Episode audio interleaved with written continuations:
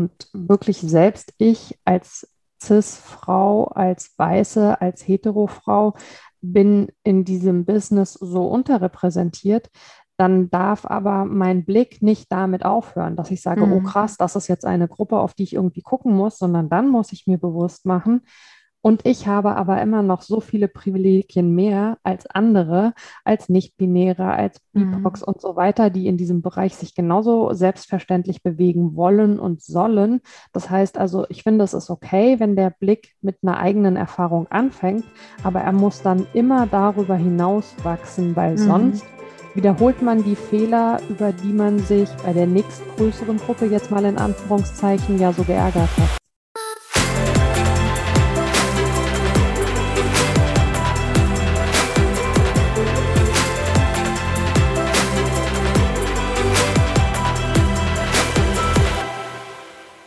Moin und herzlich willkommen zu einer weiteren Folge des Equalate Sports Podcast, dem Podcast rund um das Thema Geschlechterdiversität im Sportbusiness. Ich bin Johanna Mühlbayer, Gründerin von Equalate Sports. Mit Equalate Sports initiiere und setze ich Projekte für mehr Diversität, Inklusion und Chancengleichheit im Sportbusiness um. Ich berate Sportorganisationen, initiiere Events und Netzwerktreffen, alles unter der Prämisse Perspektivwechsel, Mut zur Veränderung und vor allem Machen. Meine heutige Gästin ist auch unter Wortpiratin im World Wide Web zu finden. Es geht um Mara Pfeiffer. Auch wenn sie sich auf ihrer Website unter den drei Oberbegriffen Autorin, Journalistin und Expertin beruflich charakterisiert, so kann ich schon mal sagen, die Welt, Projekte und die Arbeit, die dahinter steckt, ist beeindruckend größer. Die zahlreichen journalistischen Stationen und Aufgaben, die sie seit ihrer Freiberuflichkeit vor allem mit Fokus Fußball absolviert hat und aktuell beschreitet, würden den Rahmen heute sprengen. Eine kleine Kostprobe gibt es aber in dieser Podcast-Episode. Neben ihrem Weg in die Freiberuflichkeit sprechen wir vor allem darüber, wie sie als leider immer noch große Minderheit in dem Fußballjournalismus gelangt ist, welche Rolle dabei mangelnde Vorbilder spielten und wieso gerade die Themenfelder Fußball und Gesellschaft in Kombination eine so große Relevanz für Maras Arbeit ausmachen.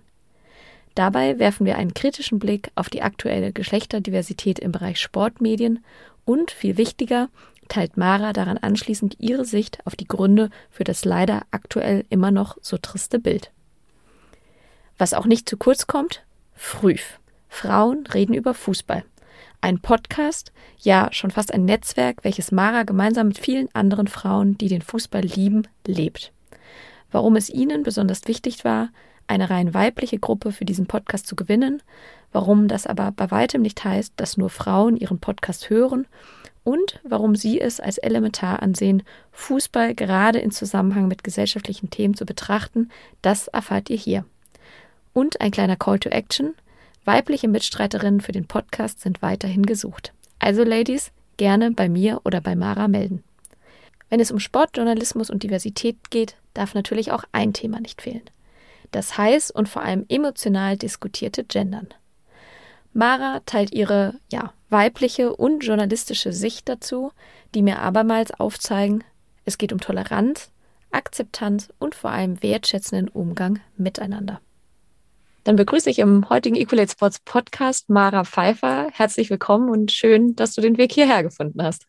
Hallo, liebe Johanna, ich freue mich über die Einladung. Danke dir. Sehr gern. Ich äh, habe dich natürlich zwar schon kurz angeteasert am Anfang und ich möchte natürlich meinem Motto immer treu bleiben und meine kurzen fünf Fragen und kurze fünf Antworten starten. Und ich glaube, du bist mit dem Format ja schon bekannt. Ja, und, ich bin schon äh, sehr gespannt, was du überlegt hast. sehr gut. Dann ähm, sind meistens nicht so viele Überraschungen dabei, aber dann starten wir doch direkt mal da rein. Dann, ähm, ja, erste Frage auch wenn ich sie wahrscheinlich beantworten kann, dein Lieblingsclub bzw. dein Lieblingsverein? Das ist der erste FSV Mainz 05. Mhm. Wenn du eine Sache im Sportbusiness sofort ändern könntest, was wäre das? Ist jetzt hm, natürlich äh, ein bisschen äh, billig, da das ja auch das Hauptthema hier ist, aber tatsächlich äh, würde ich äh, das Diversitätslevel äh, erhöhen und zwar um sehr, sehr viele Prozent. also der, der handelnden Personen tatsächlich, der verantwortlichen Protagonistinnen. Sehr gut. Frage Nummer drei. Wenn du dich mit drei Worten beschreiben müsstest, welche drei Worte wären das? Fast schon kommen sehen, da du das ja immer fragst. Ähm, ich habe ein bisschen überlegt, also ich würde sagen, ähm, zuverlässig, das klingt zwar immer so ein bisschen langweilig, aber äh, ist, glaube ich, äh, eine relativ gute Eigenschaft. Also man sowohl im privaten als auch im beruflichen, wenn ich äh, sage, ich mache etwas äh, oder ich bin da, dann äh, bin ich auch da und auch mindestens 100 Prozent. Ähm, ich bin resilient, würde ich sagen. Und ich mhm. glaube, dass das auch sehr wichtig ist für diesen Job. Äh, ich glaube, dass man sich diese, dass diese Resilienz ein bisschen in einem drin ist und man sich sie aber auch ein bisschen immer wieder neu äh, erarbeiten muss. Und dann habe ich überlegt, es gibt nicht so richtig ein Adjektiv dafür. Ähm, also ich kann äh, alles, was mit Humor zu tun hat. Ich glaube, ich bin so basic, äh, basic witzig. Also man, man kann drüber lachen, äh, was ich so von mir gebe, aber vor allen Dingen kann ich über Dinge mich sehr amüsieren und auch sehr gut über mich selbst lachen. Und ich glaube, auch mhm. das ist tatsächlich auch in dem Job ganz hilfreich. Also ich kriege das so, ich merke das so über den Tag, dass ich echt häufig lache und ich glaube, das ist gut. Mhm. Ja, absolut. Also gerade für das Thema, in dem wir uns ja auch doch äh, viel aufhalten, ist Humor, sage ich auch immer, wichtig, sich den Ball zu behalten. Und ähm, ich glaube, sonst wird es einfach sehr anstrengend. Ja, total. Dann äh, Frage Nummer vier. Beende den folgenden Satz. Ich kann XXX besonders gut. Ähm, ich würde sagen, mich für Dinge begeistern. Das ist jetzt äh, nicht so eine konkrete Eigenschaft, aber damit geht bei mir, glaube ich, fast alles los. Also mhm. wenn ich äh, über Themen was mitbekomme oder wenn jemand äh, mir etwas von einem Thema erzählt, äh, was eben also meinem Gegenüber besonders äh, wichtig ist, dann äh, habe ich eine sehr hohe Begeisterungsfähigkeit. Und ich glaube, aus der ergibt sich dann so ziemlich alles weitere. Super. Dann letzte Frage. Wenn du eine Person im Sport oder auch im Sportbusiness interviewen könntest, wer wäre das denn und wieso? Ich habe überlegt. Ähm, du hast natürlich Person, schon viel interviewt. Ja, ja das stimmt zum einen. Ähm, und äh, das, das war teilweise äh, auch äh, sehr cool oder sehr oft. Ähm, äh, also ich würde ähm, am liebsten eine Person interviewt haben, die leider schon nicht mehr lebt. Mhm. Ähm, und zwar Wolfgang Frank. Der hat äh, eine sehr, sehr große Rolle gespielt ähm, für den ersten FSV Mainz 05 und ähm, auch ja, für, für die ähm, taktische Entwicklung äh, des Fußballs generell in Deutschland.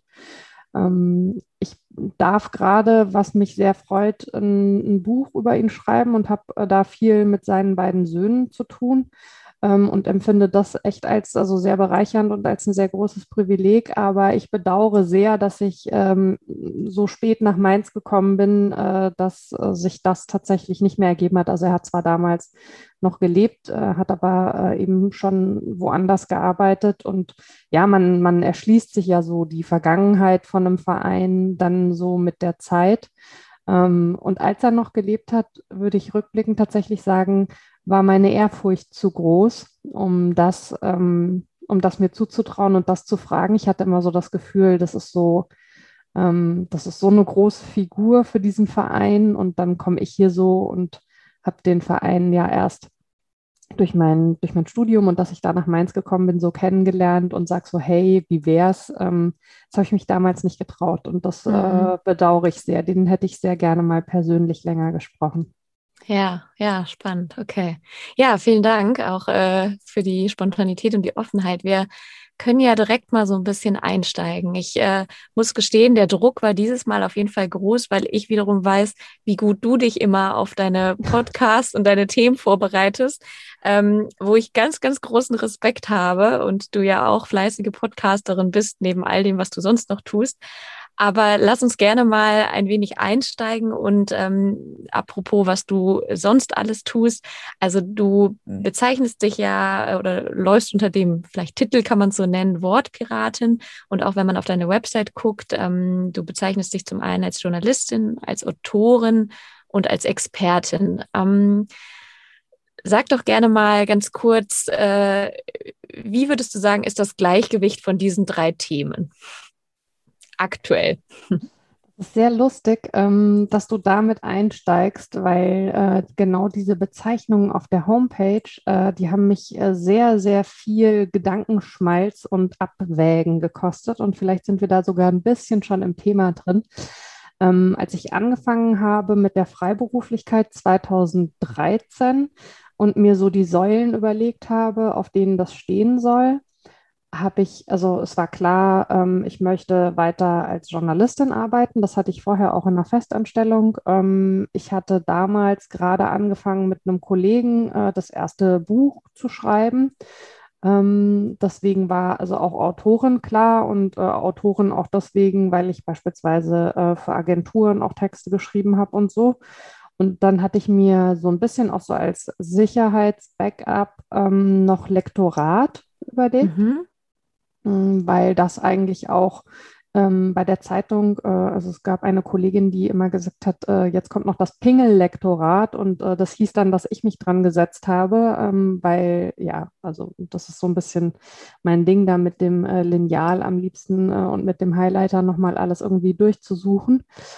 Ähm, und im Verlaufe der Zeit äh, hat, würde ich sagen, mm, ja, waren vielleicht so Journalismus und Autoren vielleicht so 50, 40 und mhm. Lektorat eigentlich irgendwann nur noch so 10 Prozent. Mhm was auch okay war, weil ähm, das ist zwar ein total spannender Beruf, aber ich glaube schon, dass es eigentlich auch ein Beruf ist, bei dem es gut ist, wenn man sich da zu 100 Prozent eben committet und das mhm. nicht neben anderen Sachen hermacht. Also ich hatte dann oft auch bei Anfragen das Gefühl, das ist wahrscheinlich bei jemandem besser aufgehoben, der sich nur damit beschäftigt, weil man auch einfach eine ganz andere Routine bekommt.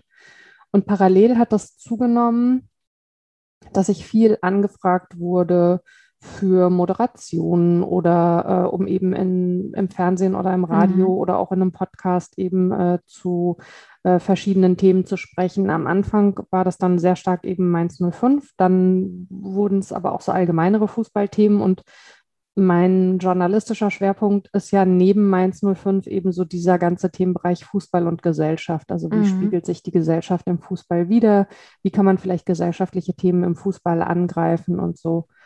Ähm, und dann habe ich lange überlegt, wenn ich das auf der Homepage jetzt umgestalte und den Lektoratsteil rausnehme, was mache ich dann? Bleibe ich dann mhm. bei Journalistin und Autorin? Ähm, nehme ich dann als drittes Fußball? War aber irgendwie auch Quatsch, weil Fußball ja in allem drin steckt. Mhm. Und dann bin ich so meine Mails durchgegangen und das, wo, wonach die meisten Anfragen kamen, war eigentlich das Thema Expertise. Ja. Ähm, jetzt finde ich, Expertise ist einfach kein schönes Wort. Also zu sagen, äh, Journalismus, äh, Autorinnenschaft, Expertise oder so. Ähm, und dann war irgendwie so klar, ich muss es tatsächlich also in die Selbstbezeichnung nehmen. Mhm. Ähm, und ich habe mich mit dem Wort Expertin dann total schwer getan, weil mhm. ich eigentlich finde, das ist so ein bisschen so presumptuous, weißt du? Also wenn man irgendwie ja. sagt, ich bin so die Expertin, und vorher, wenn Leute mich angefragt haben und gesagt haben, äh, sie sind ja Expertin für so und so, habe ich immer so gesagt, ach naja, Expertin. Und dann habe ich mich mit Kolleginnen drüber unterhalten und eben also tatsächlich mhm. mit Frauen, die alle gesagt haben, das ist so ein typisches Frauending zu sagen. Ja, mir lag es auf der Zunge gerade, genau. aber ja.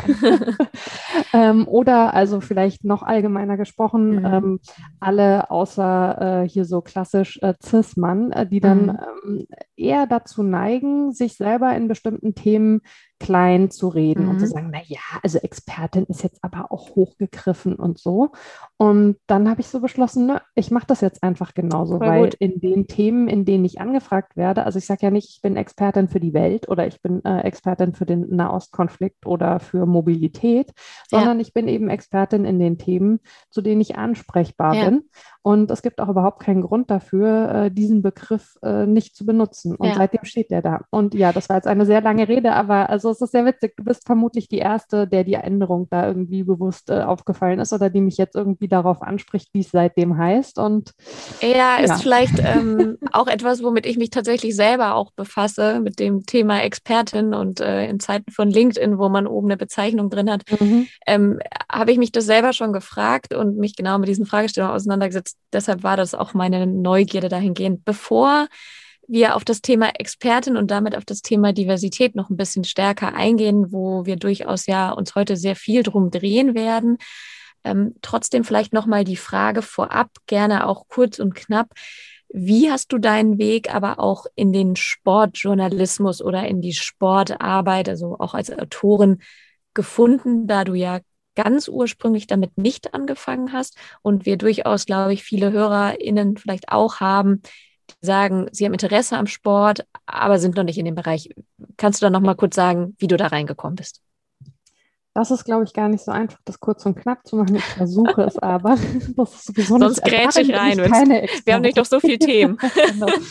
Also ähm, für mich war immer klar, dass ich schreiben möchte. Mhm. Ähm, oder noch nicht mal das stimmt eigentlich. Ähm, ich habe immer geschrieben ähm, von, von klein auf, äh, Kurzgeschichten. Ich habe als, als wirklich äh, junges Mädchen schon so äh, Romane geschrieben, Familiengeschichten mhm. und so. Da ganze Schubladen und Kladden voll.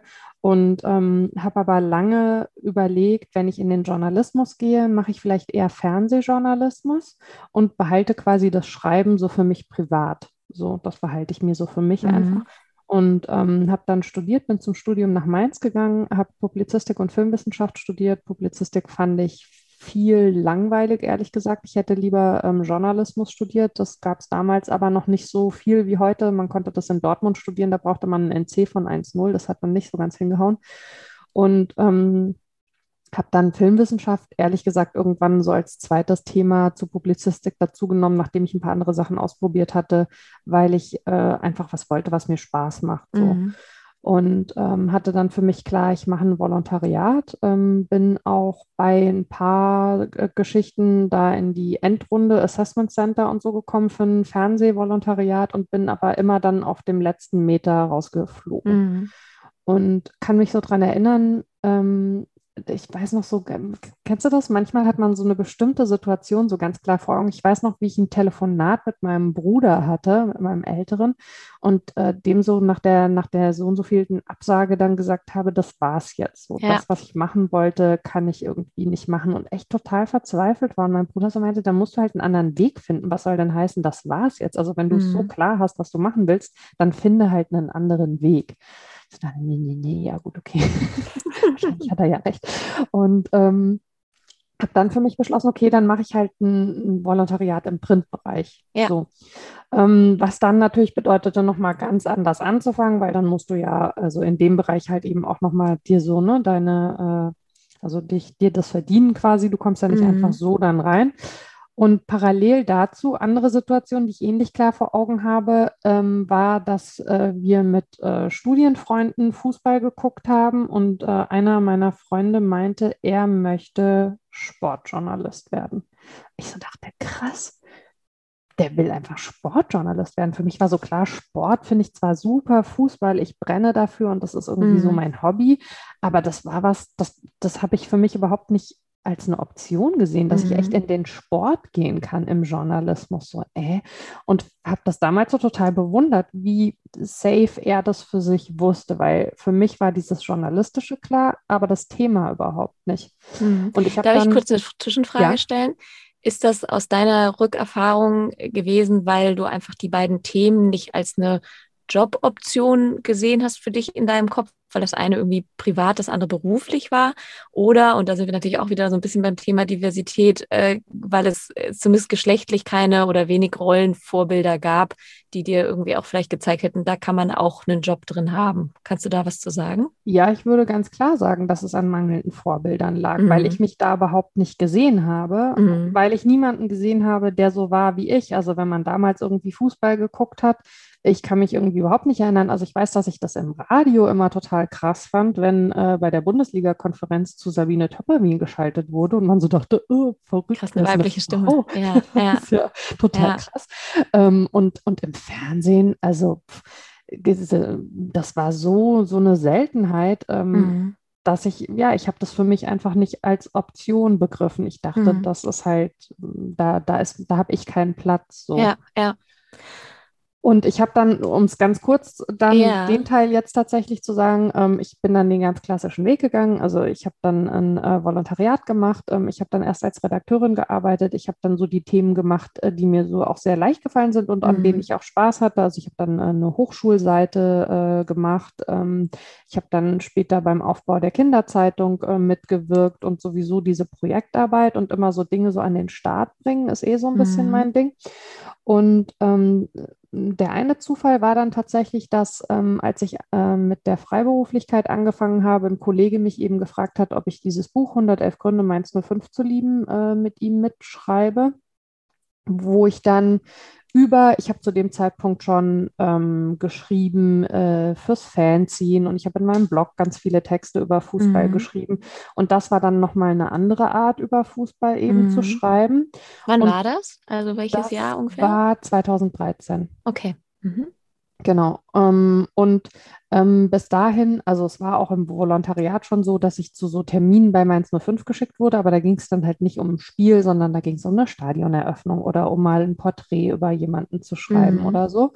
Ähm, und äh, dann bin ich immer weiter eben auch ins Sportliche rein. Und ich glaube, der Kernpunkt war für mich, dass ich begriffen habe, wenn ich im Sport arbeiten möchte, muss ich aber keine klassische Sportberichterstattung machen, Ja. weil da ist gar nicht der Punkt, dass ich mir das nicht zugetraut hätte, sondern ähm, ich wusste für mich immer Dinge, die sich sehr wiederholen, einfach in dem, wie man arbeitet, das hält mich auf Dauer nicht bei der Stange, sondern für Mhm. mich sind so inhaltliche Veränderungen und Neuausrichtungen total wichtig, um hier wieder Thema Begeisterungsfähigkeit, um diese Begeisterungsfähigkeit auf dem Level zu halten, was ich für mich einfach gerne haben möchte im Job. Mhm. Und ähm, je mehr ich reingerutscht bin in dieses ganze Thema Fußball und Gesellschaft und je mehr ich gemerkt habe, dass es tatsächlich dafür auch Abnehmer gibt. Also es gibt eben Medien, ähm, die sagen, ja klar, mach uns doch was dazu.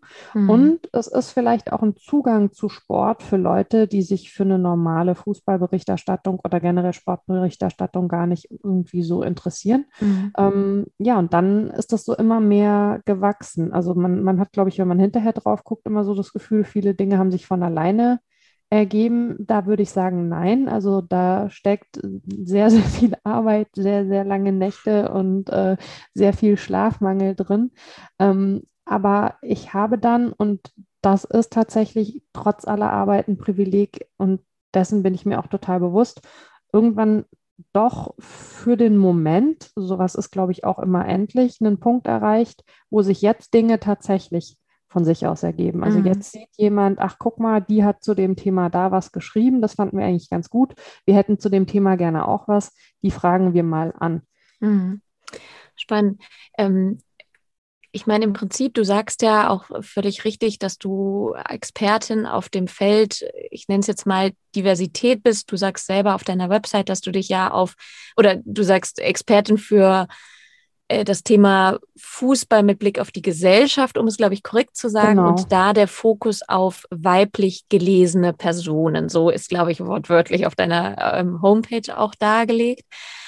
Ähm, wie, äh, ich sag mal, wie kam dieser Fokus zustande? Ist das aufgrund dessen gewesen, dass du wirklich gemerkt hast, du bist eher die Einzige in dem oder eher eine der wenigen in dem Feld? Ähm, oder wie ist das äh, zustande gekommen? Kannst du da nochmal kurz ein, zwei Gründe auch benennen? Ja, also erstmal ganz wichtig, ich würde tatsächlich nicht mich als äh, Expertin für Diversität per se Mhm. beschreiben, weil Ja. das Thema viel größer ist als der Bereich, den ich da irgendwie ähm, abdecke. Ähm, und ich glaube, zu einem guten Umgang mit diesem Begriff Expertin bedeutet nicht nur, dass man ihn nutzt, wenn er richtig ist, sondern Ja. auch, dass man sich eben abgrenzt, wenn er nicht passt. Aber tatsächlich ist es eben so, ähm, was du gerade schon angesprochen hast, also die Themenbereiche Fußball und Gesellschaft. Und ähm, ich glaube, und das ist auf der einen Seite ein guter Anfang und auf der anderen Seite ist es aber auch so ein bisschen ärgerlich, wenn ich drüber nachdenke. Es hat tatsächlich angefangen mit dem, was ich selbst erlebt habe. Und Mhm. darin stecken, glaube ich, zwei Sachen. Zum einen ähm, eine Problematik, ähm, die da lautet, oft arbeiten Menschen über Themen äh, aus einer Erfahrungsposition heraus. Ich glaube, dass man äh, sehr wohl trotzdem äh, den äh, journalistischen Abstand äh, sich erarbeiten kann. Aber es ist natürlich ähm, viel verlangt, dass immer die Menschen Themen auf Themen aufmerksam machen, die selber eine Betroffenheit mit dem Thema haben. Also wir mhm. müssen, glaube ich, als Gesellschaft dahin kommen, ähm, dass wir sagen, äh, alle müssen auf diese Themen drauf gucken und nicht nur die, äh, die es eben auch aus einer Betroffenheitsperspektive mhm. äh, heraus tun. Und das Zweite, was ich aber für mich total wichtig finde, in dem Moment, wo ich das für mich feststelle, selbst ich und wirklich selbst ich als CIS-Frau, als Weiße, als Hetero-Frau bin in diesem Business so unterrepräsentiert, dann darf aber mein Blick nicht damit aufhören, dass ich sage, oh mhm. oh krass, das ist jetzt eine Gruppe, auf die ich irgendwie gucken muss, sondern dann muss ich mir bewusst machen, und ich habe aber immer noch so viele Privilegien mehr als andere, als Nicht-Binäre, als BIPOX mhm. und so weiter, die in diesem Bereich sich genauso selbstverständlich bewegen wollen und sollen. Das heißt also, ich finde, es ist okay, wenn der Blick mit einer eigenen Erfahrung anfängt, aber er muss dann immer darüber hinaus wachsen, weil mhm. sonst wiederholt man die Fehler, über die man sich bei der nächstgrößeren Gruppe jetzt mal in Anführungszeichen ja so geärgert hat. Ja, ja, total. Ich würde gerne da mal so ein bisschen einsteigen, vor allem auch zu deinem, zu deinem ersten Punkt im Sinne, wer äh, sollte im Idealfall eigentlich alles das Thema rund um ja Diversität, aber auch gesellschaftliche Verantwortung jetzt konkret im Fußball auch aufnehmen. Wir sprechen heute ja vor allem über das Thema Medien, ähm, weil du dich natürlich im allergröbsten Sinne, korrigier mich, wenn das der falsche Oberbegriff ist, darin ähm, aufhalten. Und äh, dazu verstehe ich in meinem Laienverständnis äh, Profile von äh, Journalismus, aber auch in Redaktionen arbeiten, sowohl äh, Print als auch online und so weiter. Vielleicht äh, da die erste Frage. Wie ist dein Gefühl, was allein, wenn wir mal so auf binäre Geschlechter gucken, aktuell die Verteilung von Diversität in diesen Jobrollen ist im Fußball gerne ganz konkret? Ähm, also äh, ich bin ja eigentlich äh, nicht so eine Freundin davon, dann mit Gefühlen zu hantieren. Ich könnte mhm. dir aber auch konkrete Zahlen tatsächlich ja, nicht sagen. Ja, ich habe versucht, welche zu finden, aber irgendwie war es sehr schwer, weil auch der Begriff natürlich sehr überschneidend ist. Ne? Genau, mhm. es ist ein bisschen schwierig. Äh, der Sportjournalist, übrigens mhm. auch natürlich lustig, dass äh, so eine Publikation dann der Sportjournalist oder zumindest Sportjournalist heißt und nicht äh, Sportjournalistin oder zumindest Sportjournalismus wäre ja auch eine mhm. Möglichkeit ähm, hat äh, schon das ein oder andere Mal Zahlen irgendwie erhoben, aber es ist, glaube ich, äh, insgesamt schon ein bisschen schwierig von meiner mhm. persönlichen mhm. Erfahrung her, würde ich sagen. Ähm, was, was man, glaube ich, sieht, ist, ähm, es gibt eine höhere Sichtbarkeit in so bestimmten Fernsehrollen, also mhm. gerade sowas wie äh, Field-Interviews oder eben auch Moderation oder so, mhm. ähm, wo, wo insgesamt ähm, schon mehr Frauen äh, inzwischen äh, da sind. Wenn ich jetzt so denke, mit wem ich in Printredaktionen zu tun habe, nehme ich da sehr, sehr wenige Frauen wahr. Wenn ich mir Printpublikationen zum Fußball anschaue und da mir die Foto, die Fotozeile und äh, die Autorinnenzeile anschaue, dann nehme ich da extrem wenige bis mhm. teilweise in kompletten Magazinen äh, oder Zeitungsbeilagen überhaupt keine Frauen wahr. Ähm, Radio ist, glaube ich, auch ein bisschen stärker aufgebrochen. Ähm, alles, was man so unter neueren Medien versteht, also ja. ähm, Podcast, ähm, äh, ist, ein, ist ein bisschen offener, aber selbst da, also wenn man sich so diese Portale anschaut, die sich äh, rund um Fußball gebildet haben, ähm, zu verschiedenen Clubs, äh, wo dann eben also sowohl Spielberichte ähm, als auch Podcasts und so weiter ähm, oft erstellt werden, mit großer Mühe ehrenamtlich. Auch da ähm, ist der Fokus schon sehr stark mhm. männlich auf jeden Fall. Und also wenn man über die Binarität hinaus denkt, mhm. ähm, was äh, ja eben wichtig wäre, dann, ja, also dann wird es ganz mau, ne? Ja, genau. Ja.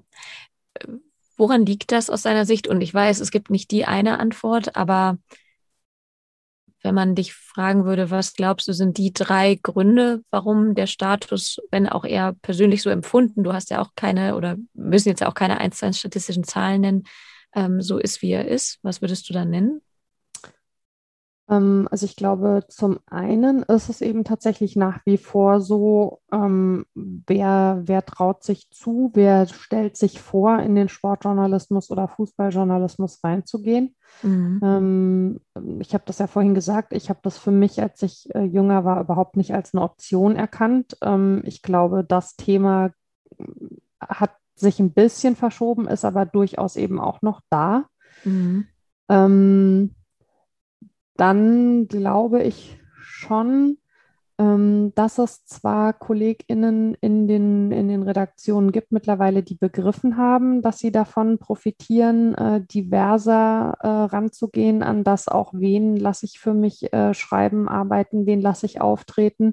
Es gibt aber auf der anderen Seite auch noch eine sehr starke Front von Leuten, die mh, mm, den Fußball wie so ein Besitztum begreifen und mhm. verteidigen mhm. gegen mhm. Einflüsse von außen. Irr, da kommt jetzt irgendwie eine Frau oder eine weiblich gelesene Person und da möchte jetzt am Ende jemand noch irgendwie mich mit Gendersprache und diesem ganzen ekligen Kram irgendwie so belangen, ist ja fürchterlich. Mhm. Und dann ist es, glaube ich, tatsächlich eine ganz klassische gesellschaftliche Geschichte. Ähm, also es gibt auch immer mal wieder Befragungen dazu, ähm, Sportjournalistinnen, ähm, wie die eigentlich äh, jetzt neben dem Beruf leben. Und die sind äh, zu einem sehr, sehr hohen Anteil äh, unverheiratet und oder kinderlos. Mhm. Das heißt also, das ist ein Job, wenn man jetzt mal Richtung äh, Mental Load, Care-Arbeit und so weiter schaut ähm, und, und wie sehr da eben doch gesellschaftlich nach wie vor Frauen noch eine spezielle Rolle haben. Mhm. Also die Vereinbarkeit ist eher so mittel. Ähm, Weil du sagst, ähm, man ist eben oft, keine Ahnung, am Wochenende beim Bundesligaspiel muss da sein oder es gibt eben Schichtarbeit, weil nachts im Live-Ticker was äh, geschrieben werden muss, aus den Gründen. Mhm. Genau, ähm, das mhm. und auch einfach die äh, äh, die Arbeitsladung, äh, in mhm. Anführungszeichen, also die, die Intensität ähm, und dieses, also wenn, wenn ich überlege, ähm, wie viele Stunden äh, in der Woche ich in, in vielen Phasen investiere und ja mhm. durchaus freiwillig. Aber also wenn ich mir jetzt vorstelle, äh, ich habe eine Stieftochter, die ist 19 und ich bin verheiratet und wir sind beide Freiberufler. Das heißt, da gibt es auch eine sehr große ein sehr großes gegenseitiges Verständnis dafür, mhm. wie und wie viel ähm, man eben arbeitet. Aber ähm, also das ist jetzt eigentlich keine Situation, in der ich mir vorstelle, dass das mit einem kleinen Kind funktionieren ja. würde. Ja. Ja. Ich bin froh, ja, wenn ich eine halbe Stunde am Tag mit den Katzen spiele. Ja. ich habe gehört, ein Kind braucht ein bisschen mehr Aufmerksamkeit. Ich glaube ja, ich kann auch noch nicht aus Erfahrung sprechen, aber mein Freundeskreis zeigt mir, glaube ich, dass es definitiv mehr braucht. ist unumstritten, äh, was nicht deine Katzen degradieren soll natürlich. ähm, wir möchten ja, oder auch ich möchte ja vor allem in dem Podcast auch äh, vor allem aber nicht nur den Status quo beleuchten, sondern vor allem auch mit Blick auf was können wir wie verändern oder wo glauben wir sind Hebel. Und ähm, ich stelle mal bewusst jetzt nicht die Frage im Sinne von, ähm, wo müsste man jetzt irgendwie allgemein schrauben, weil da kommen meistens, glaube ich, auch die gleichen Antworten, weil klar ist, ich glaube, aber korrigiere mich gerne, wenn du es anders siehst, man muss leider eben an allen Hebeln schrauben, von, du sprachst ja eigentlich gerade an, einem gesellschaftlichen Bild, von den einzelnen Organisationen und AkteurInnen, die in dem Spektrum drin sind, genauso wie aber eben jede und jeder einzelne, ähm, ich sag mal, ArbeitnehmerInnen, die auch in diesem Bereich arbeiten, aktuell oder zukünftig irgendwie arbeiten wollen. Ähm, ich würde heute gerne auch auf ein Thema vor allem stärker eingehen, weil ich auch glaube, dass das ja auch ein Teil der Veränderung ist, nämlich was du mit noch einigen anderen Frauen zusammen machst, ähm, mit Früff, nämlich Frauen reden über Fußball. Und vielleicht da erstmal die Eingangsfrage, was habt ihr damit bezweckt, als ihr das gestartet habt? Und ähm, siehst du auch das als ein Hebel, um Veränderung zu schaffen? Sorry, sind zwei Fragen. Alles gut. Ähm, also ähm, genau, frühe Frauen reden über Fußball ähm, ist äh, in der Hauptsache ein Podcast. Ähm, den haben damals ähm, Rebecca äh, Görmann und äh, Christel Gnam gegründet mhm. und haben äh, eben so um die 20 Frauen mit angesprochen und gefragt, hey, habt ihr Lust, da dabei zu sein? Die Ausgangssituation war, ähm, es gibt einen sehr, sehr tollen Fußballpodcast, den Rasenfunk. Ähm, der wird moderiert und äh, also inhaltlich äh, getragen äh, von Max Jakob Ost. Und das ist einer im Fußball, der sehr stark darauf achtet, ähm, eine also im Idealfall paritätische Besetzung äh, mhm. bei seinen GästInnen zu haben. Ähm, und äh, es gibt eben am Ende einer Saison immer den sogenannten Rasenfunk Royal, wo er immer mit einem Gast, einer Gästin eine Stunde auf einen Verein schaut, sodass es am Anfang, äh, am Ende dann 18 Stunden Podcast tatsächlich sind. Mhm. Ähm, und da haben die beiden so festgestellt, da sind Frauen cool, aber da reden Frauen immer mit Männern über mhm. Fußball. Und was total selten ist, ähm, ist, dass Frauen miteinander über Fußball sprechen. Mhm. Und es wäre doch eigentlich mal interessant zu sehen, wie verändert das das Gespräch? Wie verändert das den Blick auf das Thema? Und es wäre natürlich auch cool, einfach einen Rahmen dafür zu bieten.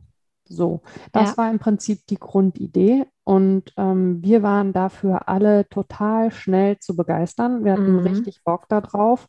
Ähm, und auch da, glaube ich, hat man wieder ganz viele von diesen, von diesen klassischen Themen. Also wenn eine Frau mit zwei oder drei Männern in so einer Runde über Fußball spricht, hält sie sich vielleicht eher zurück, weil doch noch die Vorstellung da ist, naja, jetzt wurde über das Spiel ja schon so viel gesagt, wahrscheinlich mhm. kann speziell ich da jetzt nicht noch irgendwas total Deepes äh, und mhm. Gutes mhm. zu beitragen und so. Aber natürlich auch, welche Themen äh, gibt es rund um Fußball, die mit dem Sport an sich nichts zu tun haben? Also mhm. äh, wir haben beispielsweise eine Folge gemacht äh, zum Thema Cristiano Ronaldo. Ja, da wollte ich äh, gleich noch drauf zu sprechen kommen, aber sehr genau. gerne. Ja, ja also äh, die, die Vergewaltigungsvorwürfe und ähm, das, was also gerade die KollegInnen bei, beim Spiegel mit Football Leagues zu diesem Thema eben auch recherchiert und zusammengetragen haben. Und wie kann es eigentlich sein, dass der Wunsch und der Wille, jemanden, der eben auf dem Platz diese Leistungen vollbringt, abzufeiern, so groß ist, dass man sagt, alles das, was, was da an, an Vorwürfen existiert, ähm, damit beschäftigen wir uns gar nicht, weil das ist ja, das würde uns ja stören bei unserer Betrachtung irgendwie so des schönen Spiels. Also solche Themen tatsächlich. Ähm, und zudem, wenn du jetzt sagst, ähm, haben wir das geschafft? Also ich glaube, mhm. was wir als Gruppe schon geschafft haben, ist eine Aufmerksamkeit dafür zu schaffen, ähm, nicht, dass es die vorher gar nicht gegeben hätte. Also es gibt äh, ja tolle Fußballmagazine wie beispielsweise den Ballesterer oder so, die sich eben auch schon also mit Themen jenseits des Sportes beschäftigen. Ähm, und natürlich äh, gilt das äh, auch für eine Elf Freunde oder so. Mhm. Aber ähm, zu sagen, der Fußball ist größer als das Spiel, ähm, die Bedeutung und die Themen rund um den Fußball sind größer als das Spiel. Zu sagen, wir sind auch da, wir haben aus unserer Perspektive etwas beizutragen. Ja. Und was man außen gar nicht so sieht, was wir aber jede für sich gemerkt haben, wir sind eigentlich ständig in Kommunikation. Ja. Ähm, wir, haben, wir haben eine App, äh, in der wir über alles Mögliche sprechen, was sowohl zu tun hat mit äh, unserer jeweiligen Arbeit, sei es im Journalismus, im Sport oder auch in ganz anderen Bereichen, was natürlich zu tun hat mit den Themen im Podcast, was aber auch zu tun hat mit, wo passiert uns irgendein Schrott? Ja, mhm. also wo wird beispielsweise eine von uns ähm, öffentlich äh, angegangen äh, auf eine total misogyne, äh, eklige Art und Weise oder auch wo haben wir gerade in unserem Leben Punkte, wo wir vor der Wand stehen und nicht mhm. wissen, wie kommen wir irgendwie weiter und wie oft haben diese Punkte eigentlich mit Vereinbarkeit, mit Überlastung mhm. und so weiter zu tun. Und ähm, das Selbstverständnis, was sich daraus entwickelt hat, mhm. über diese Themen miteinander sprechen zu können und auch dafür einen Raum zu haben und sich gegenseitig zu stärken und aus so einem Gespräch dann rauszugehen und wieder Kraft zu haben um den Ball den nächsten Tag irgendwie übers Feld zu rollen. Das ist vielleicht sogar, ähm, und dann komme ich auch zum Schluss bei, zu dieser Frage, das ist vielleicht sogar das noch größere, mhm. vor allen Dingen, weil sich immer mehr zeigt, das bleibt nicht bei uns, sondern das wächst auch über die Gruppe hinaus. Ja. Wir werden so viel auch angesprochen von anderen Frauen oder von anderen Nicht-Cis-Männern, die im Sport unterwegs sind und, und diese Selbstverständlichkeit und diese Kraft die wir spüren bei Früff, die können wir auch weitergeben. Und das mhm. ist, finde ich, total toll. Also das, das ist für mich die größte Stärke. Ja, also was ich definitiv auch bestätigen kann, natürlich aus meiner erstmal rein subjektiven Sicht, aber dass ihr schon zu den, ich glaube, damals der Zeit, und da muss ich auch sagen, habe ich mich noch gar nicht so intensiv mit dem Thema befasst, aber zu den mit ersten gehörtet, die sich, glaube ich, auch mit dieser offenen oder auf dieser offenen Bühne mal mit Themen rund um Fußball, die aber nicht nur das, was auf dem Platz passiert, äh, auseinandersetzt. Ne? Und dass ihr, und das finde ich eben sehr beeindruckend, ich äh, fand auch gerade die Folge zu Causa Ronaldo sehr spannend, dass ihr gerade aufgrund der Diversität auch in eurer Gruppe ja sehr intensiv äh, recherchiert und sehr intensiv diese Themen von ganz, ganz verschiedenen Blickwinkeln her ähm, beleuchtet. Nicht, weil ihr sagt, das ja, gibt es in dem Sinne noch gar nicht, aber es wird zumindest bislang aus meiner Sicht ganz oft eben nur der Fokus auf das reine Spiel gelenkt. Ne? Und das ist mir bei eurem, bei eurem Podcast ganz extrem aufgefallen und äh, mich würde vor allem auch mal interessieren, du sprachst äh, Feedback von Frauen und nicht Cis-Männern. Äh, wie ist denn eure Hörerschaft? Habt ihr da irgendwie ein paar Insights oder kannst du die teilen, weil es ja auch spannend wäre zu fragen, interessieren diese Themen auch, äh, Klischee gesagt, äh, klassische Cis-Männer oder ähm, habt ihr das Gefühl, ihr sprecht damit eine ganz andere Zielgruppe auch an? Ähm, ich würde gerne ganz kurz noch zwei Sachen sagen zu dem, ähm, was du gerade gesagt hast. Also ähm, zum einen ähm, der Punkt ähm, mit der Diversität in der Gruppe. Wir wären tatsächlich gerne noch deutlich diverser und mhm. wir versuchen das auch. Ähm, wir haben es auch über Aufrufe schon gestartet und auch darüber, dass wir Menschen angesprochen haben mhm. und gefragt haben, ob sie Lust haben, dabei zu sein. also wir haben ein gewisses Level an Diversität, aber wir sind da noch lange nicht am Ende und wir sind auch tatsächlich noch nicht zufrieden damit. Mhm. Ähm, und ähm, das ist aber auch ein, ein, gar nicht so einfaches Feld, weil so wie ich ja nicht angesprochen werden möchte von, von Menschen, die sagen, setzt du dich mit aufs Podium, uns fehlt noch eine Frau, ja. wollen wir ja auch nicht Menschen ansprechen und sagen, äh, uns fehlt noch XYZ, äh, hast du Lust, diese Rolle zu erfüllen? Ja. Gleichzeitig wollen wir aber ganz deutlich machen, ähm, dass wir super offen sind und ganz große Lust hätten, noch diverser zu werden. Also mhm. da sind wir so mit uns selbst irgendwie ähm, ja noch in einem Findungsprozess auf jeden Fall. Ähm, und das andere, weil du gesagt hast, wir waren die Ersten, ähm, also äh, journalistisch glaube ich, äh, dass wir da schon äh, zu denen gehören, die das in der Intensität mhm. ähm, mit, ja, also gestartet ist immer schwierig, aber die da schon eine Rolle haben. Wen es aber natürlich, ähm, wenn man jetzt schaut auf Frauen im Fußball, schon lange vorher gab, mhm. Ähm, ist das Netzwerk Finn Frauen im Fußball, in ja. dem ähm, ganz verschiedene Frauen, also Fans, ähm, Ultras, äh, Journalistinnen, äh, Wissenschaftlerinnen und so weiter zusammenkommen und sich eben mhm. genau mit diesen Themen auch sehr, sehr intensiv und sehr, sehr gut ähm, auseinandersetzen. Ähm, ich bin mittlerweile auch im Netzwerk, aber also das Netzwerk selber gibt es natürlich schon deutlich länger und das leistet eine ganz, ganz wichtige Arbeit, die auch ganz vielen Frauen erstmal überhaupt zeigt, ähm, ihr habt hier Raum und ihr dürft ihn eben auch ähm, nehmen. Und jetzt äh, habe ich vor lauter auf das, was du gesagt hast, eingehen, äh, deine Frage vergessen. Du müsstest mir bitte nochmal helfen. Aber klar, die Zielgruppe der ah, ja, genau. HörerInnen, genau. die ihr habt, ähm, ob du dazu was sagen kannst überhaupt und ähm, wie dein Gefühl dort ist. Also Zielgruppe sind erstmal alle Menschen, die sich ähm, interessieren für Fußball und mhm. das, was rund um Fußball passiert, ähm, also über das Spiel hinaus, aber natürlich auch das Spiel selbst, also weil wir alle lieben das Spiel, das hat ja uns mal dahin geführt überhaupt.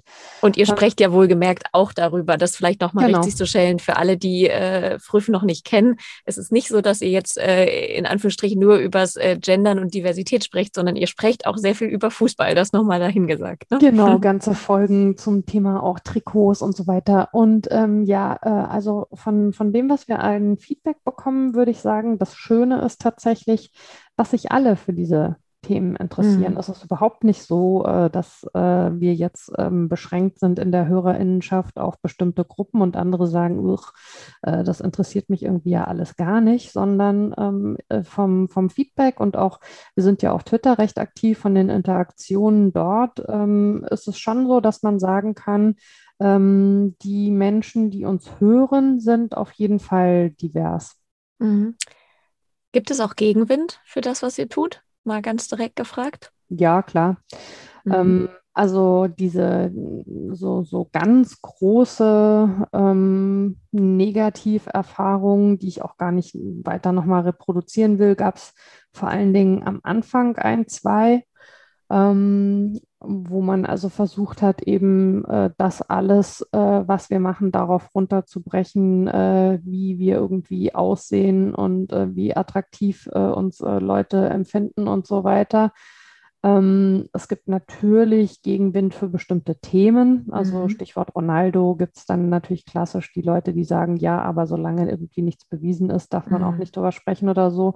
Ähm, es gibt den, ich sag mal in Anführungszeichen, äh, üblichen misogynen Mist, also Leute, die sagen, äh, was wollt ihr in dem Thema oder äh, ganz viel Aufregung übers Gendern. Es ist erstaunlich, äh, wie viele Leute man aus der Fassung bringen kann, äh, wenn man also ZuhörerInnen sagt. Ähm, ja, aber insgesamt ähm, habe ich das Gefühl, ähm, es hat äh, so der Gegenwind äh, zu Früff direkt extrem abgenommen, weil mhm. es den Leuten keinen Spaß macht. Also man kann sich nicht so richtig dran abarbeiten. Die Reaktionen sind irgendwie mhm. nicht so unsere, dass äh, die entsprechenden äh, Kritiker und also da würde ich fast nicht gendern wollen, ähm, dass, sie, dass sie Spaß dran haben oder so. Mhm. Ähm, es ist, äh, also diejenigen von uns, die im Sport unterwegs sind, ähm, haben das auf einem, einem, individuellen Level an bestimmten Punkten natürlich nach wie vor. Also ich kann das mhm. leider auch für mich irgendwie so festhalten. Also gerade so Stichwort, wenn ich mal wieder im Doppelpass war, äh, da gibt es äh, ja schon Tage, an denen ich mein Postfach am liebsten also komplett geschlossen halte. Ja. Aber so tatsächlich mit Stoßrichtung Früff als Gruppe ist es deutlich weniger geworden. Mhm. Ich habe noch zwei Fragen. Äh, die eine hast du auch gerade schon angeteasert, da gehe ich gleich drauf ein. Oder nee, lass uns die gern zuerst machen. Du hast gerade das Gendern angesprochen. Mhm. Also ich gebe immer ehrlich zu, ich äh, bin auch noch immer fleißig am Üben und es klappt mal mehr, mal weniger, weil es auch einfach für mich ein Prozess ist, hinter dem ich aber total stehe und auch mir alle Mühe gebe, das in meinen allgemeinen Sprachduktus irgendwie zu nutzen du bist jetzt ja sowohl äh, als Frau als auch aber eben Journalistin, die sich auch aufgrund deines Berufes viel damit auseinandersetzt. Was hältst du von der ganzen Gender-Debatte unabhängig der Emotionalität, die aus meiner Sicht völlig übertrieben ist? Also ähm, gerne auch aus journalistischer Sicht. Also ähm, ich habe das Gefühl, dass äh, wenn man tatsächlich irgendwie so auf den Debattencharakter guckt, dass es ganz viele so Scheinargumente gibt. Also mhm. weil ähm, wenn man sich äh, die deutsche Sprache und gewisse Begrifflichkeiten anschaut, finde ich äh, zu sagen, das macht äh, Dinge schwerer lesbar, ist überhaupt kein Argument für irgendwas. Mhm. Ähm, da, also, ähm, ja, dafür ist man einfach in der falschen Sprache, um mit mhm. äh, so einem irgendwie niedrigen Nicht-Argument irgendwie zu kommen.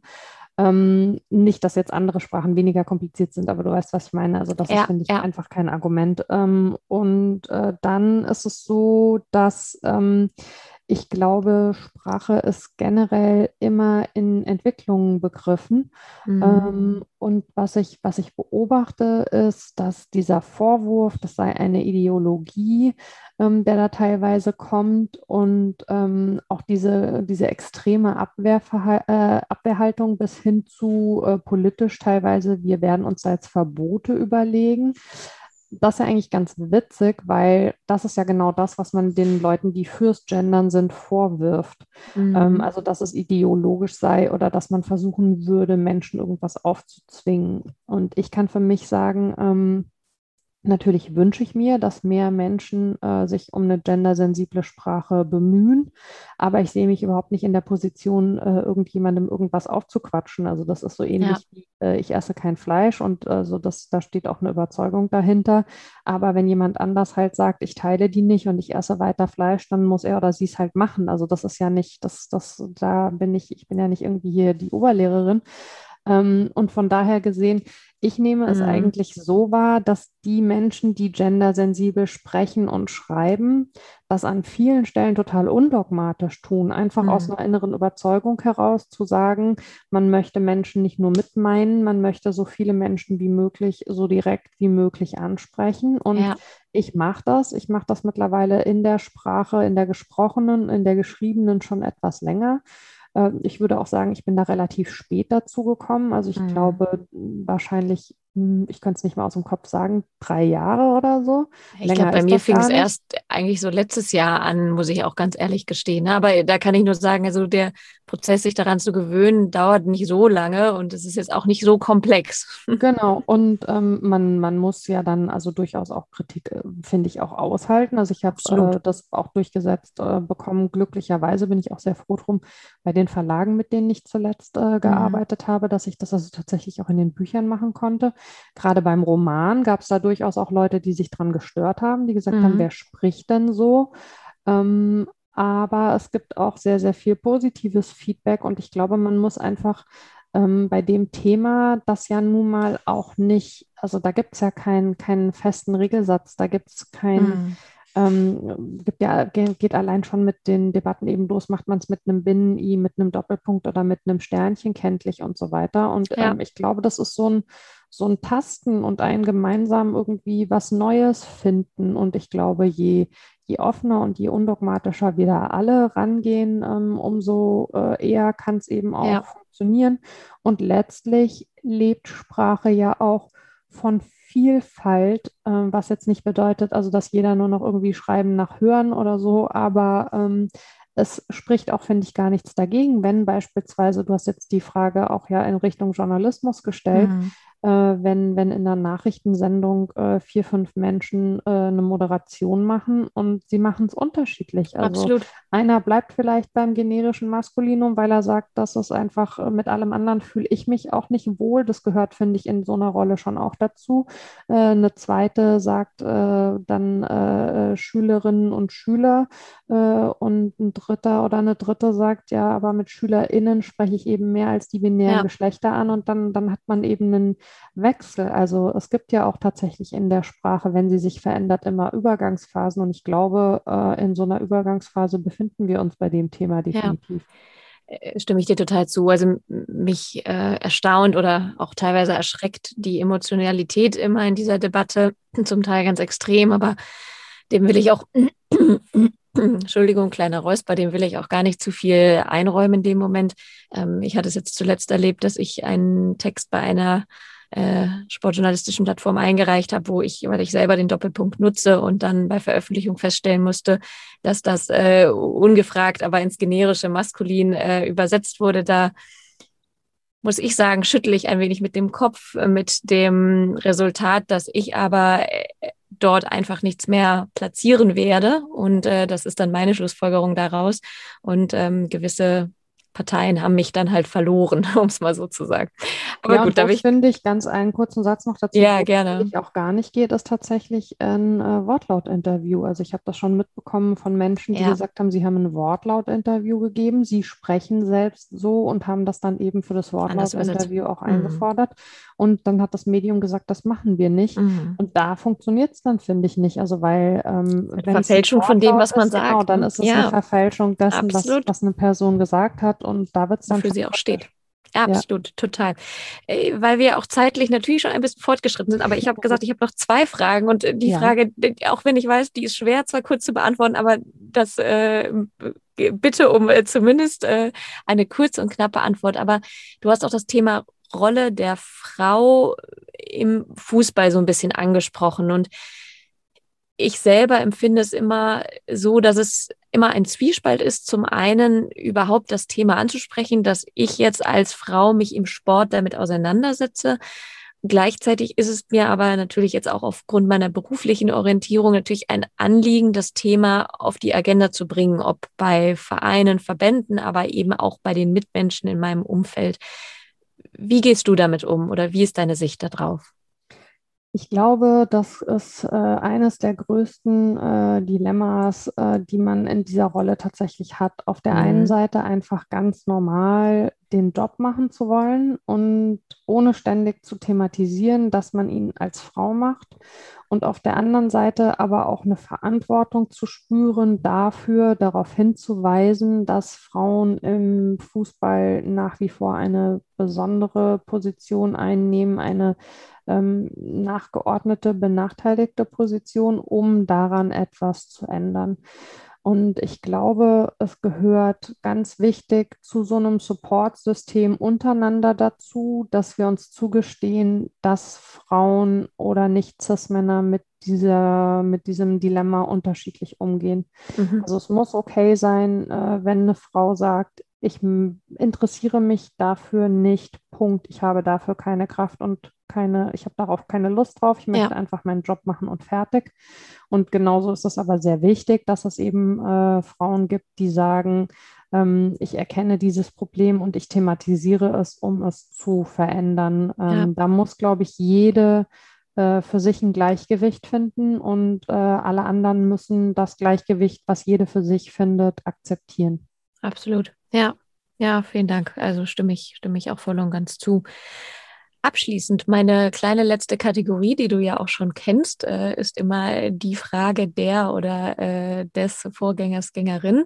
In dem Falle war es Jana Bernhard von der S20, äh, die Geschäftsführerin, die ja auch in der äh, Gruppe rund um Fußball kann mehr, also ja. neun Frauen beteiligt war. Und ähm, mit der habe ich letzte Woche gesprochen und wir haben auch viel über das Thema Arbeit, Arbeitsmodelle auch irgendwie, oder wir haben es zumindest angestriffen. Und ihre Frage ist, ob äh, in dem Falle du gute Beispiele für alternative Arbeitsmodelle, ob das jetzt irgendwie Jobsharing, Teilzeitmodelle etc. ist, ob du diese kennst. Die müssen auch nicht zwangsläufig aus dem Sport kommen, ähm, sprich können auch aus Kulturproduktion oder Wirtschaft kommen, hat sie es so genannt. Und ähm, ob du da ein, zwei Ideen hast, tatsächlich ja mit Blick auf vielleicht Freiberuflichkeit auch ganz interessant. Wie ist deine Meinung dazu oder hast du Ideen? Ja, das ist, finde ich, eine super spannende, auch eine super komplexe Frage. Mhm. Ähm, ich glaube, man kann da Arbeitszeitmodelle nicht losgelöst von dem, was eben äh, sonst äh, gesellschaftlich passiert, betrachten. Ähm, wenn man darauf schaut, glaube ich, zum einen, wir müssen gesellschaftlich dahin kommen, dass es akzeptierter ist, ähm, dass Menschen sich nicht so totarbeiten. Äh, ja. dieses, dass Stress quasi so eine Art Statussymbol äh, ist in bestimmten Bereichen. Davon müssen wir ganz arg wegkommen. Ähm, wir brauchen bessere äh, Betreuungsmodelle.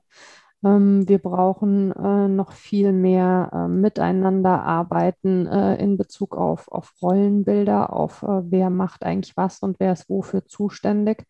Ähm, und ich glaube, wenn diese Dinge sich verändern, äh, dann verändern sich hoffentlich auch Arbeitsmodelle. Insgesamt mhm. glaube ich, ähm, wenn man was positiv äh, aus der ja noch andauernden Pandemie mitnehmen kann, dann ist es, dass es nicht für jeden Job äh, notwendig und sinnvoll ist, äh, jeden Tag irgendwo live vor Ort zu sein. Ähm, ich glaube, ArbeitgeberInnen müssen dahin kommen, mehr Vertrauen zu haben in die Menschen, die sie bei sich anstellen, äh, ihnen mehr zuzutrauen im Sinne von, äh, das ist der Job, wo und wann du ihn machst. Wenn er bis dann und dann erledigt ist, ist deine Sache. Das äh, gestehe ich dir zu. Ähm, ich glaube auch so ein Mix aus. Also ich bin jemand, ich kann sehr gut äh, immer zu Hause arbeiten. Ich mache das ja auch seit vielen Jahren, auch ganz unabhängig von Corona. Vielen Leuten fehlt dann aber auch was. Das heißt, ich glaube, ein entscheidender Punkt wird sein, in der näheren Zukunft auch so einen Mix zu finden aus, wie viel kann ich so in, in meinen eigenen vier Wänden machen und dann vielleicht auch zwischendurch mal eine Stunde ganz anders nutzen, ähm, sei es um einen Spaziergang zu machen oder eine Maschine Wäsche zu waschen. Wie viel mache ich aber auch eben weiter vor Ort, um auch den mhm. Austausch mit den KollegInnen zu haben. Ähm, das und das Thema Betreuung sind, glaube ich, ganz ja. entscheidend. Absolut. Nee, kann ich zustimmen. Und ich glaube, auch da greifen mehrere Rädchen ineinander. Und ich bin aber mal gespannt, äh, was Corona da vielleicht auch angeschoben hat. Mal gucken, was so, wenn wir in zwölf Monaten nochmal sprechen, äh, welche weiteren Modelle es vielleicht dann hoffentlich auch gibt. Total. Cool, vielen Dank dafür. Ähm, bin gespannt, was Jana dazu sagt. Und du hast natürlich genauso die Gelegenheit, jetzt eine Frage zu stellen. Äh, hast du spontan eine oder hast du dir vielleicht sogar vorher eine überlegt? Also, was ich ähm, spannend finde, ähm, ist das Thema Vorbilder tatsächlich, äh, weil ich eben das Gefühl habe, dass mir für den Weg, den ich irgendwann für mich begriffen habe, Vorbilder gefehlt haben. Würde mich interessieren äh, von deinem nächsten Gast, deiner nächsten Gästin, wer waren denn auf dem eigenen Weg Vorbilder und äh, wer sind vielleicht auch Menschen, ähm, wo ähm, man sagt, ähm, an denen äh, lohnt es sich, sich zu orientieren, weil sie dies oder das besonders gut gelöst gemacht haben? Cool. super Frage. Nehme ich gerne mit. Vielen Dank. Dann verbleibt dir trotzdem heute natürlich auch das letzte Wort, wie ich das immer beim Podcast mache. Und ich sage schon mal Danke. Und äh, du kannst, darfst äh, jetzt natürlich abschließend gerne noch einen Gedanken teilen, wenn du noch einen hast. Ja, ich sage auf jeden Fall erstmal auch Danke äh, für deine Arbeit ähm, und für das Gespräch. Und ähm, mein, mein Abschluss wäre tatsächlich zu sagen, dass ich es ähm, wichtig und cool finde, was du machst, weil ich glaube, dass wir in allen Bereichen des Sports eben Menschen brauchen, ähm, die, die diesen Diversitätsfaktor und ähm, was das bedeutet, über so ein reines, ich schmücke mich damit hinaus, ähm, im Blick haben und ähm, die versuchen, so aus dem Inneren des Sports heraus den Sport zu verändern. Und ähm, ich beobachte das ähm, mit großem Interesse, was du da machst und finde das ganz toll. Und äh, dafür und auch für die Einladung in deinen Podcast ein großes Dankeschön. Sehr gerne. Ich äh, danke für die Blumen und äh, dann hören und sehen wir uns mit Sicherheit ganz bald. Lieben Gruß nach Wiesbaden. Lieben Gruß zu dir. Ciao, Johanna. Das war eine weitere Folge des Equalate Sports Podcast. Sollte dir diese Episode gefallen haben, dann freue ich mich, wenn du eine 5-Sterne-Bewertung auf Apple dalassen würdest oder ihn gerne auf Apple oder auf Spotify abonnierst. Solltest du außerdem noch weitere Ideen für Gästinnen oder interessante GesprächspartnerInnen haben, dann kannst du uns gerne eine E-Mail an johanna.equalate-sports.com schreiben. Falls du dich außerdem für das anstehende Mentorship-Programm für angehende weibliche Führungskräfte interessierst oder für Consulting rund um das Thema Diversität und Inklusion im Sportbusiness, dann zögere nicht und kontaktiere uns gerne oder melde dich über unsere Website zum Newsletter von Ecolate Sports an. Ich freue mich, wenn du das nächste Mal wieder dabei bist. Ich bin Johanna Mühlbayer, Gründerin von Ecolate Sports und bis ganz bald.